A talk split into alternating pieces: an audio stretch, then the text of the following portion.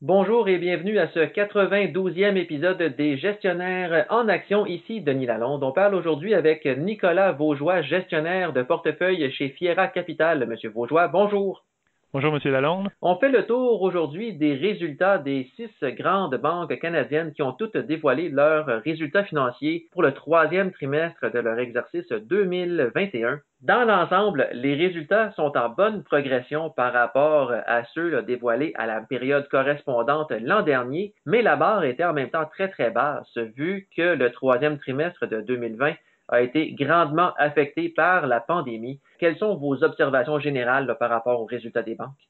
Donc, euh, jusqu'à maintenant, les résultats des banques, on les trouve euh, excellents. Dans le fond, euh, sont même supérieurs à les attentes des analystes et vraiment supérieurs même à, on voit une belle progression même par rapport à 2019. Donc, euh, les provisions par rapport à la pandémie ont continué de baisser, puis les ratios de capital des banques euh, restent forts. Donc, euh, en général, des très bons résultats pour les banques qui ont dévoilé leurs résultats jusqu'à présent. Et on constate en lisant les résultats une forte baisse justement des provisions pour pertes sur créances. Parfois même, comme pour la BMO, on a assisté à un recouvrement donc, ça veut dire que la Banque euh, de Montréal avait trop provisionné euh, pour faire face à la pandémie. Est-ce que c'est significatif dans les bilans financiers des banques? Donc, c'est significatif par rapport à où qu'on était durant la, la, pandémie. Parce que ça veut dire qu'on voit clairement une amélioration de la situation économique sur le terrain et qu'on voit une reprise de l'activité en général. Ce qu'on observe, c'est positif de ce côté-là. Et voir des créances en diminution, c'est un bon signe pour, euh, pour, le secteur. Et on parle aussi de ratio de capitaux de premier rang en hausse dans à peu près tous les bilans financiers. Est-ce que ça, encore une fois, c'est une statistique significative en ce moment?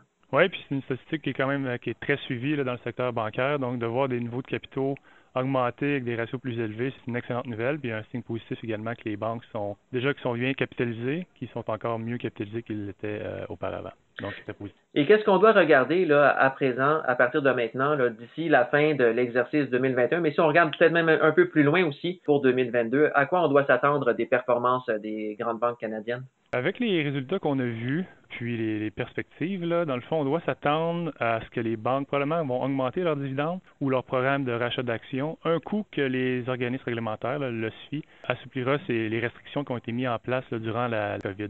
Donc, on voit une certaine reprise économique, une embellie qui devrait potentiellement donner du lousse. Et avec les chiffres que les banques ont dévoilés, euh, on ne serait pas surpris de voir des augmentations de dividendes ou de euh, rachat d'actions de la part des banques au courant des 12 à 18 prochains mois. Et on dit souvent que le secteur financier est précurseur dans le cycle économique, c'est-à-dire qu'il devance les tendances en baissant avant les récessions et en remontant avant les reprises. Euh, dans un contexte où les titres ont bien remonté au cours des derniers mois, est-ce que c'est toujours le temps de miser sur le secteur si on est un investisseur qui a des liquidités en ce moment?